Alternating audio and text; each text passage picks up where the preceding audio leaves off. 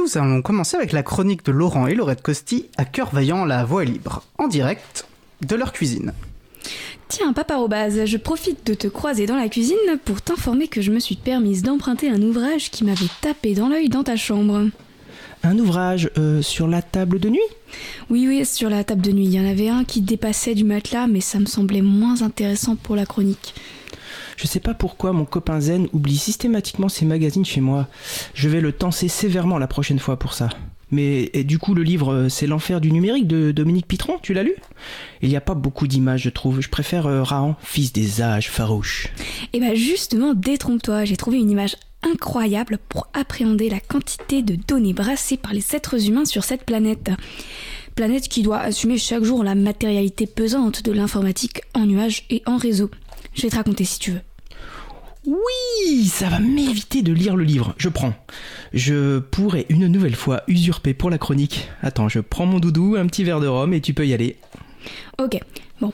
Faisons l'exercice de penser que l'octet, multiplié de 8 bits pour mémoire, représente une goutte d'eau. Tu me suis jusque-là? Jusqu'à faisons, ça allait à peu près. À partir du mot exercice et pensée, j'ai décroché, euh, mais vas-y, continue. Bon, euh, pour mieux comprendre, tu peux considérer une goutte de rhum plutôt qu'une goutte d'eau. Bah voilà, c'est tout de suite plus clair. Un octet équivaut à une goutte de rhum. Parfait. Bon, prenons alors un court email. Genre, bonjour papa, comment tu vas? Il pèse autour de 1000 octets et correspond approximativement à 100 millilitres. Autrement dit, un demi-verre. Un demi-verre de rhum, c'est limite, mais ça se boit. La modération étant de mise, je subodore que la suite de l'analogie ne va pas permettre de tout boire au fur et à mesure. Ouais, tu subodores bien, papa Potam. Si tu recommences cette opération mille fois, tu as sur la table 1000 verres de rhum à moitié plein. Et avec notre analogie, ça représente un mégaoctet, c'est-à-dire l'équivalent d'une minute de fichier audio au format OGG. Fais attention quand même. Tu es parfois un peu trop dans ton monde libriste et tu oublies d'expliquer aux personnes qui ne connaissent pas que OGG est un format de fichier audio nativement libre, alternatif et plus performant que le format MP3. Mais tout le monde sait ça, papa Obaz. Tu n'es plus à la page. HTML. Mais arrête de m'interrompre, c'est déjà assez difficile comme ça, père, l'hypopète. On continue donc. Un mégaoctet représente 100 litres de rhum. Ça prend de la place, ça va ça va être compliqué que ces 100 bouteilles de rhum arrangées dans le placard. Bah, rhum arrangé si tu veux, mais plus question de tout boire d'un coup. Et puis, t'as encore rien vu. L'étape d'après, c'est l'équivalent d'une grosse citerne de récupération des eaux de pluie remplie de rhum, soit 100 000 litres. C'est le gigaoctet et c'est comme une vidéo de deux heures. Je vais de ce pas calculer le nombre nécessaire de citrons verts pour les tiponges correspondants. Je dirais environ 500 000 si on considère qu'il en faut un demi pour 10 centilitres. 20 sur 20 pour toi, mais je continue à filer l'analogie éthylique. 6 millions de livres, soit pratiquement la moitié du catalogue de la Bibliothèque de France, représentent 1000 gigaoctets, que l'on appelle le téraoctet. Ça correspond à 100 millions de livres de Rome, soit environ 27 piscines olympiques. Waouh, des piscines de Rome. Tu sais faire rêver les gens, toi. Hein oh, regarde, j'ai fait une recherche rapide et j'ai trouvé une tranche de citron vert gonflable en forme de fauteuil. Il ne me reste plus qu'à trouver des cigares en chocolat, des lunettes de soleil, et me voilà le roi du nouvel or noir, la donnée. attends, attends, attends, c'est pas fini. Tu vas pouvoir acheter un yacht. D'autant que les oligarques russes font des promos en ce moment. Bon. Après le téraoctet, passons au pétaoctet, soit mille fois plus, encore une fois. Là, c'est 100 millions de mètres cubes et l'équivalent de 2 milliards de photos numériques de qualité moyenne. Je t'avais dit que tu faisais trop de selfies pendant tes vacances. Oui, je suis en mode selfie, mais j'arrive pas à le désactiver. Mais je retourne l'appareil pour prendre des photos. Bon, et donc 100 millions de mètres cubes, c'est 58 fois le volume du canal de Venise. Parfait pour mon yacht. Allez, plus que trois unités à considérer après ça. Il y a d'abord l'hexaoctet. Il faut savoir que 5 hexaoctets correspond à la quantité de données accumulées sur le réseau jusqu'à l'année 2003, qui se trouve être euh, d'ailleurs l'année de naissance d'une vraie génie, ta fille préférée. Pas le choix, j'en avais pas d'autre.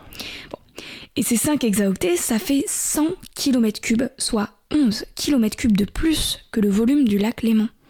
Oh là là, ça commence à me saouler cette mise en abysse de gouttes de rhum. Mais voilà déjà le zétaoctet, soit 1 million de milliards de livres numérisés. C'est le golfe de Californie. Euh, tu sais comment on dit or, le métal précieux en latin? On dit aurum. Je conclus car je sens que les vapeurs d'alcool t'empêchent de te concentrer. Pour l'instant, on en reste au yotaoctet, soit 1000 zétaoctets. C'est 100 millions de kilomètres cubes, soit un tiers de l'océan Indien occupé par du rhum. Je suis Baba au rhum. Tout à l'heure, je t'ai dit que 5 hexaoctets avaient été accumulés en 2003.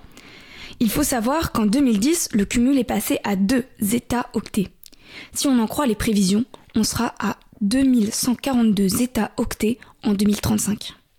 Comme j'ai quand même retenu la table de conversion, malgré mon tiers d'océan Indien de Rome dans le sang, je te fais grâce du lac Léman et de tout le reste puisque ça devient négligeable pour un coma éthylique, ça fera plus de 2 iota-octets. D'ailleurs, je te recommande l'acronyme PETZI pour Peta Hexa Zeta Iota. Il permet de retenir plus facilement les unités au-delà du terrain. D'accord, Pedzi papa. Mais c'est quand même incommensurable de telles quantités de données malgré cette belle analogie filée et toutes ces unités adaptées. Comme disent les chimistes, techniquement, l'alcool est une solution. On se demande si on ne ferait pas mieux d'adopter cette solution quand on voit les conséquences énergétiques, environnementales, matérielles et géopolitiques d'une telle accumulation et d'un tel accroissement de données. 3,8% des émissions de gaz à effet de serre dans le monde seraient dues au numérique et en France, 6% d'énergie serait consommée pour les usages numériques. Hmm.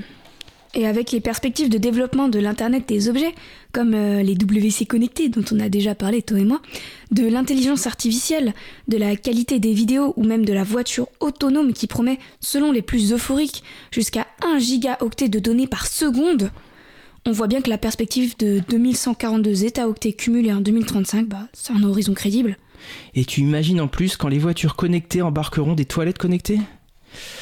Dans cette perspective, on prépare les techniques comme la 5G ou les câbles de fibre optique sous-marin pour absorber cette explosion du trafic. On développe les usages, donc on a besoin de développer les tuyaux pour anticiper. Et comme on met en place de nouveaux tuyaux, on ouvre la voie à des usages qui débitent toujours plus de data comme les chutes d'Iguazu après un orage.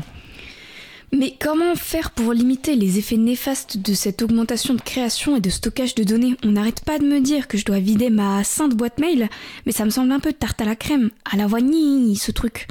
À quoi ça sert d'éviter de remplir un demi-verre de rhum quand 4,7 millions de vidéos sont visionnées chaque minute sur internet et que ça remplit des centaines de citernes de rhum? Pas simple de répondre à ta question. J'aurais tendance à dire que si tu peux agir, agis mais sois lucide sur les effets et sur les mesures qui sont les plus efficaces que d'autres. Priorise en conséquence tes actions car souvent dans tous les calculs d'énergie consommée, la fabrication de l'appareil est purement et simplement oubliée. Ah, on se demande parfois si c'est pas volontaire de parler en priorité de boîte mail à vider. Ça évite d'aborder l'épineuse question du matériel trop souvent renouvelé et de tous les efforts qui sont faits en marketing et en publicité pour faire acheter à gogo. Exactement.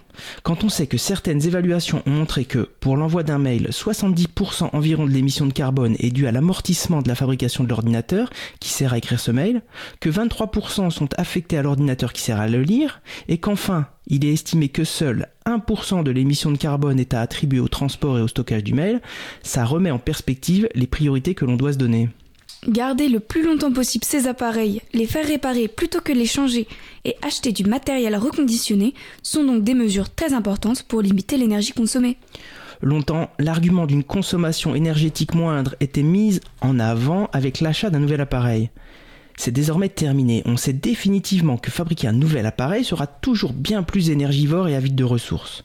Donc non seulement il faut prolonger la vie des appareils, mais en plus, il faut systématiquement contredire les marketeurs qui utilisent cet argument pour faire racheter de nouveaux appareils. Et en plus, un des moyens de faire durer un ordinateur plus longtemps, c'est de lui installer un système d'exploitation Linux adapté à sa configuration, j'ai bon? Ma fille, on fera de toi quelqu'un de bien, je n'en doute pas un seul instant. Et là, un peu de rhum m'attend, et ce n'est pas parce qu'on en a beaucoup parlé que je ne sais pas le consommer avec modération. Je te poutoute et te souhaite longue vie, ainsi qu'à tes appareils, ma fille. Longue vie aussi au tien, bis pizzi papa.